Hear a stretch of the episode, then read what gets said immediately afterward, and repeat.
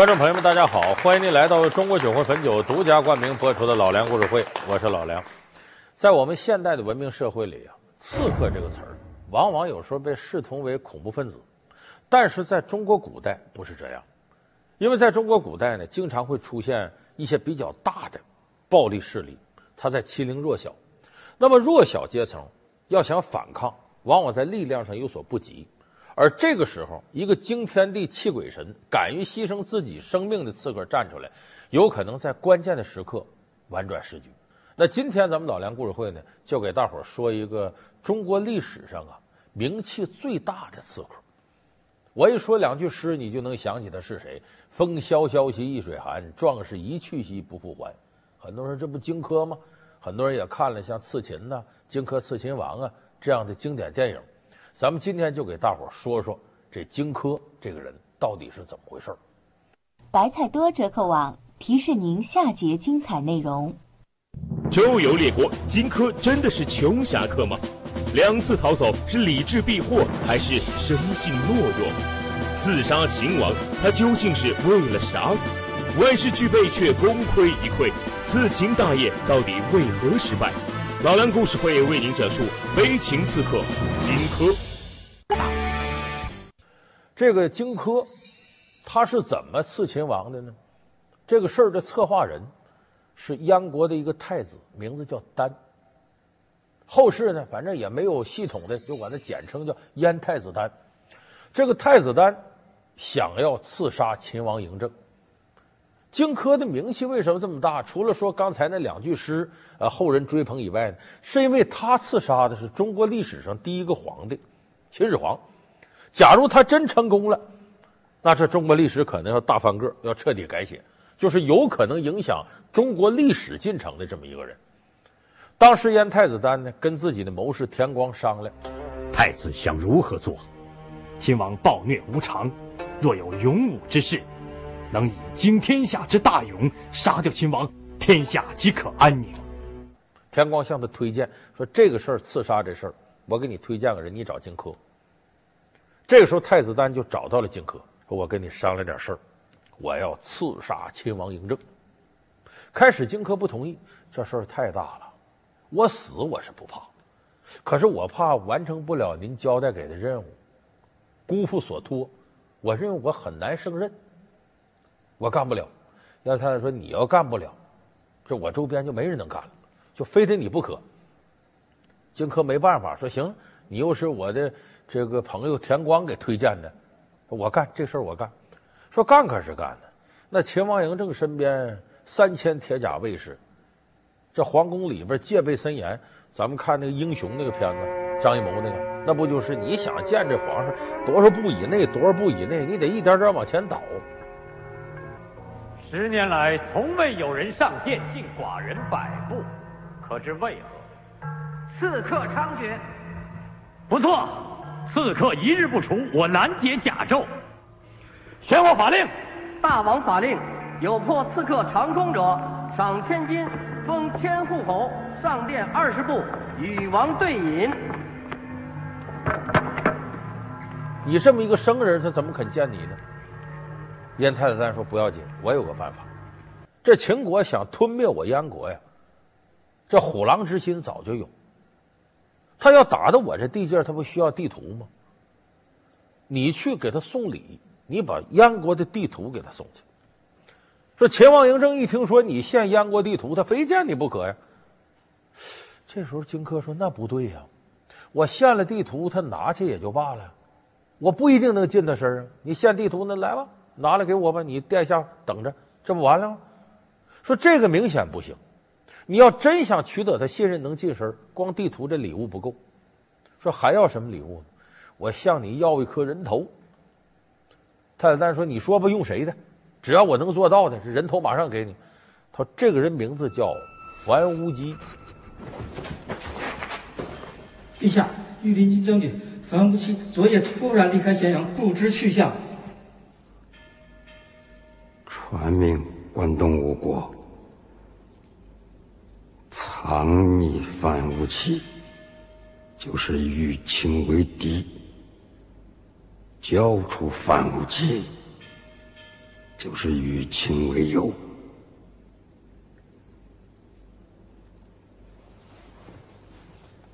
杀樊无期一家，灭师祖。这个樊无期是谁呢？原来是秦国的大将军，得罪了秦王嬴政，秦王嬴政把他全家都杀了。迫不得已，他跑到燕国来避祸，可以说是恨秦王入骨，这么一个人。而秦王也恨他，知道在那儿早晚是个威胁。荆轲就找到樊无忌，樊兄说：“你恨不恨秦王？”樊无忌当时眼睛都瞪红了：“我能不恨吗？我恨不得扒他的筋，抽他的皮，拿他的骨头做小人，我恨不得这样呢，恨死他了。”说：“那你有能力报仇吗？”哎，很难。这秦王势大，我只是在燕国苟延残喘，等待时机。他好，眼下我有个时机给你，你要不要？说太好了，请先生说吧。荆轲行前想问将军借一样东西，不知荆卿想要什么东西？将军的人头。啊在下若能拿着将军的人头去咸阳，秦王必然大喜，而召见在下，荆轲才有接近秦王的机会。樊於期一听，权衡再三，也只有这一个办法，你能接近秦王，有可能成功替我报仇。剩下我实在是绝望，没有啥好办法。既然借我人头给你了，拔出剑来自刎，这人头就归了荆轲。这不这些事儿都弄全乎了，这荆轲倒没着急走，天天在那喝酒。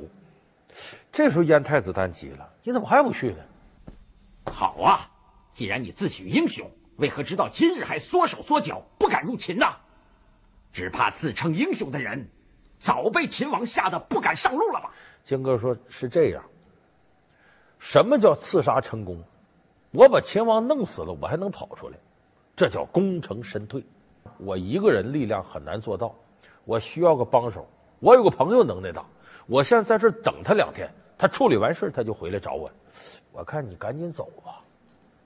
这主子一催呀、荆轲不好意思了，说：“那我得带个帮手，我给你推荐个帮手。”燕太子丹说：“我身边有个人叫秦舞阳，这个人厉害，十三岁就杀人，走大街上谁都不敢正眼瞧他，都得低眉顺眼的，怕得罪他。”打败我，我就请求太子放过我；不然，哼，你就只有死。啊！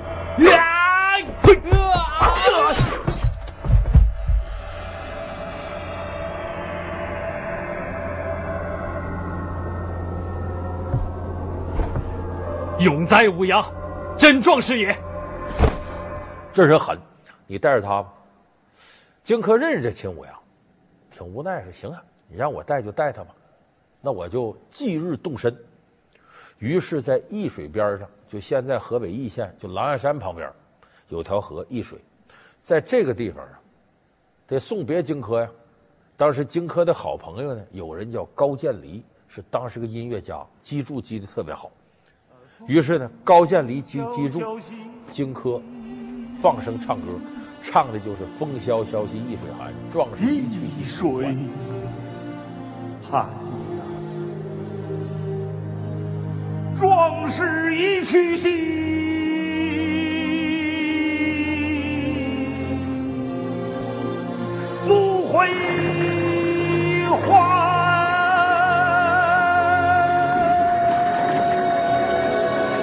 就这样，在这种悲凉的氛围之下，荆轲上了车了，奔秦国去了。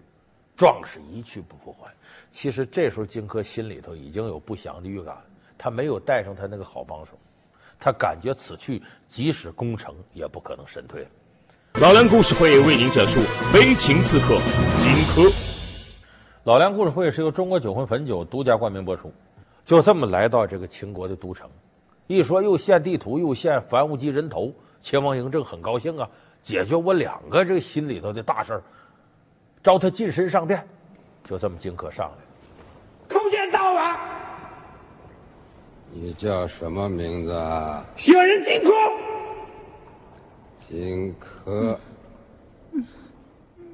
在此之前，荆轲得准备刺杀的凶器，得买天底下最锋利的匕首。最后从赵国有个人叫徐夫人，从他那儿买了把匕首，那是吹毛利刃，雪铁如泥。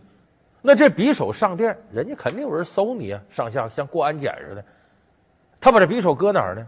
这不地图吗？放到地图里头。这卷轴嘛，搁到最里边。所以请他上殿呢，一看确实是樊无机的人头，不错。这荆轲就说了：“大王，现在天下谁都看明白了，绝对是你们家的了。什么燕国、赵国、魏国、晋，这都已经大势已去。所以所谓识时务者为俊杰，我呀，把这个大燕国的地图拿来了，您给看看。就这么着，把地图铺桌子上了。小王说：‘你来吧，打开我看看，什么样？’一点点把这图就展开了。”这个匕首啊，是搁到最后这个卷轴的末梢这儿，往开展展展展展，展到最后，这匕首露出来。这就是燕国那都卡之徒。此地四水环抱，物阜民丰。所以那个成语叫什么？图穷匕现。可以比作秦国呢关中卧龙。露出之后，荆轲把这匕首拿起来就冲着秦王了。这会儿的秦王呢，二十出头，正是身强力壮的时候，反应快，一见匕首过来，呲楞就站起来躲开了。这躲开了，荆轲那哪能善罢甘休啊？提着匕首在后就追，这大殿上就乱套了。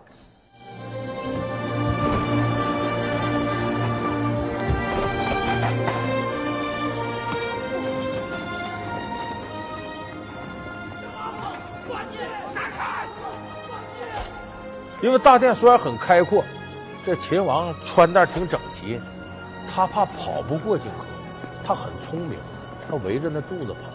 有人说，那大殿上这些人不上来帮把手了，收拾荆轲？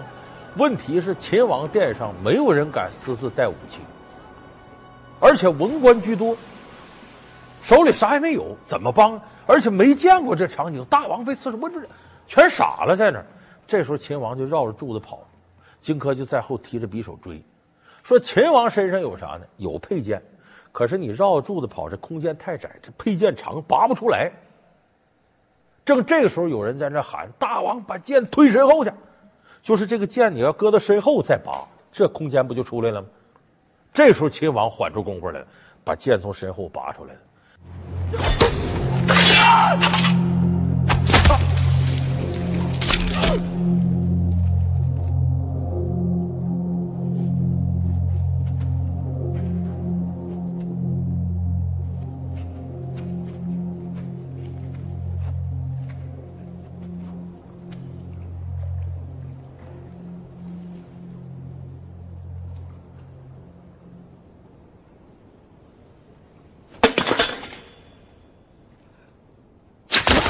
那匕首怎么能跟宝剑比呢？几下子刺到荆轲腿上了，荆轲扑通坐在地上，起不来了。这秦始皇又七剑八剑来两下子，把荆轲砍得跟血葫芦似的。但是这时候荆轲不服气，史书上讲叫寄居于地，寄居于地什么？像簸箕一样坐着。过去古人坐那是有礼的，跪着，或者是后头有个榻靠着。寄居是像簸箕一样，说白了就叉开腿在这坐着，表示对你侮辱。你笑什么呢？樊於期，托我给你带句话。大正宫，大正宫的事情，他对谁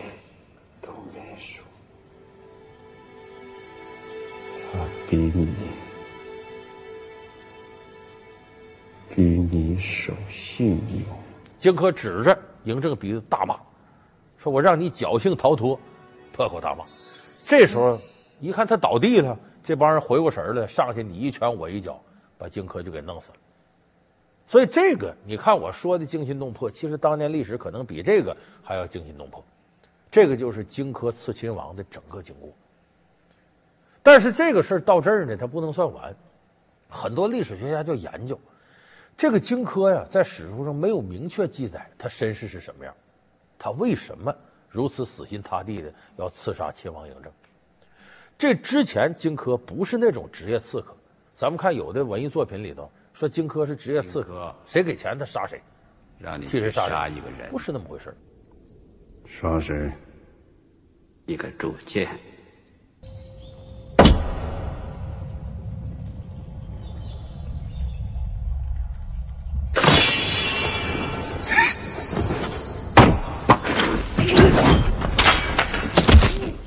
史书上有两个荆轲故事的记载，说明这人绝不是一个随便动武的人。因为过去击剑目的不是为了杀人，说白了跟现在咱这个国际上的击剑比赛呀，甚至玩艺术体操啊、棍术和这差不多。他目的不是为杀人。那么他来到燕国，为什么最后刺杀秦王嬴政呢？他刚到燕国时候很不如意。你想有这么大能耐的人，襟怀天地，但是没有发挥的空间。他心里头会很苦闷，这样在燕国结交了几个朋友，谁呢？一个是大音乐家高渐离，后来咱们看那个拍那个刺秦，姜文、葛优、葛优演的高渐离，姜文演的。哎，他结交了高渐离，高渐离也是一个郁郁不得志的音乐家，同时又结交几个叫屠狗之辈，这个在史书上没有写的屠狗之辈，就这些屠夫叫什么名？就我一肚子雄心壮志，施展不出来。非常苦闷，所以这个时候燕太子丹才找上他。我和夫人有件事想请你帮忙，还是夫人说吧。让你去杀一个人，你知道让你杀谁吗？让你杀秦王政，不杀燕国就完了。六国也完了。那么燕太子丹为什么要刺秦呢？燕太子丹说白了，跟秦王嬴政是发小，俩人一块长大的。要说不对，燕国皇孙和秦国王孙怎么能一块长大呢？咱们以前说吕不韦那期给大伙说过，秦王嬴政呢，他爸爸叫异人，是人质，是秦国呀抵押给赵国的人质，就两个国家说咱永不动刀兵。那怎么办？你的王孙王子来一个，我的王孙王子来一个，交换人质。万一你打我，他命就没了。所以当时秦始皇的爸爸是在赵国当人质，结果是在赵国呢生下的这个秦王嬴政。结果他回去继位了呢，把这个秦王嬴政娘俩给扔到赵国了，一直长到十岁，秦王嬴政才回秦国。那么在这个时候，燕太子丹是燕国抵给赵国的人质。说白了，俩人打小是在秦国，在这个赵国一块长大的，而且呢，身份地位是一样的，都是人质。人质这玩意儿朝不保夕呀，你知道两个国家什么时候打起来？那头一打仗，这边脑袋掉地上。你敢看我？嬴政，快杀秦国人质，行刑开始。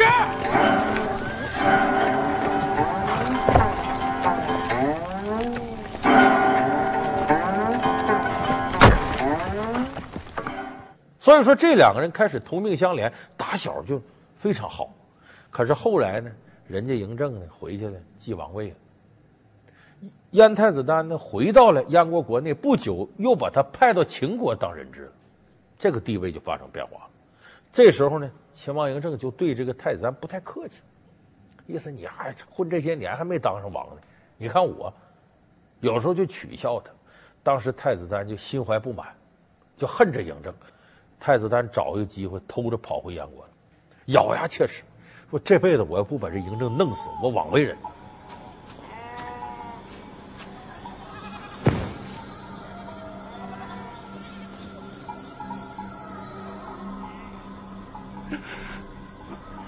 杀了嬴政，我一定要杀！天杀的嬴政！我一定要杀了你！这太子丹想要刺杀嬴政呢，可以说一半为公，一半为私，而且私心大，他就是恨嬴政。那么，为什么荆轲最后刺杀失败了呢？咱说荆轲其实他的剑术不是多厉害，你凡是文武双全的人，他哪样都好不到哪儿去，因为天底下没有就是双方都厉害的，他这剑术也就停留在比一般人强的层面。所以这也就是荆轲为什么说我要等个人来，等那朋友。那后来我们呃得交代一下，荆轲刺秦王现场的时候，那秦舞阳站着腿都直打哆嗦，带他进去，说这谁呀？荆轲得给解释，这一个乡下人跟我来，没见过世面，害怕了。我早就讲过，假说是小地方来的人，没有见过大世面，怕说吓着，看看吧，果然就吓住了。哎呀，不要怕，不要怕，见过大王就可以回家了。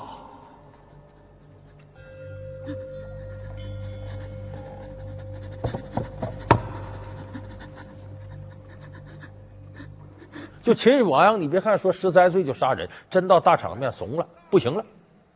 所以此乃古勇之人，一到紧张说脸白，说只有荆轲乃神勇之人。什么叫神勇之人？真要感到紧张时候，面不改色，心不跳。说白了，这叫能 hold 住大场面这样的人。美林大师有静气。所以荆轲呢，在心理素质上，这个层面没问题，完成这个事儿很镇静。可是，在技术层面呢，荆轲知道自己还欠一点，所以他要等一个人。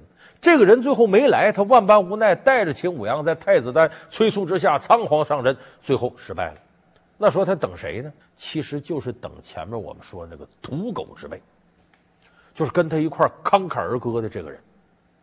这个人史书上没有记载名字，很遗憾。这也一定是个有勇有谋的人，而且一定是个武功高手。他是个屠狗之辈，很可能文化不高。但我刚才说文武双全，哪儿都好不到哪儿去。这个人文化不高，他土狗之辈，说明他的功夫相当高。所以中国古人说“仗义每从土狗辈，负心多是读书人”嘛，就是对这类人的一种赞美，一定是很讲义气、视死如归的。可惜是荆轲没有等到他回来。至于他干嘛去了，这咱们历史书上无从可考。所以呢，荆轲刺杀秦王这一段，给咱们现代中国人留下了很多悬念。也留下了很多等待着我们破解的谜题，也留下了很多我们能够观察像荆轲这样战国时期没落贵族的一些渠道和层面。还是我刚才说那个那个时期的贵族，他肩负着一种重任，他一定要实现自我价值。所以我们今天通常说社会上每个人非富即贵那类贵族，要和荆轲这样人的比，那可真是汗颜无地了。所以有人说，中国的贵族自打秦汉以后就彻底死掉了，这还是有道理的。你想分家，你是要拆散保全义？有人惦记的是咱保全义的百年家业。督着我走了。当家大掌柜，九月十九日起，山西卫视每晚三集联播。白菜多折扣网提示您下节精彩内容。音乐家转行当刺客，瞎了双眼，如何实施？暴君居然熟通音律，痛哭流涕又是何故？一个不可能完成的任务，一次深深的伤害，秦始皇为什么放弃戒备？刺客和皇帝之间发生了怎样奇怪的事情？老梁故事会音乐刺客高渐离。好，感谢您收看这期老梁故事会。老梁故事会是由中国酒魂汾酒独家冠名播出。我们下期节目再见。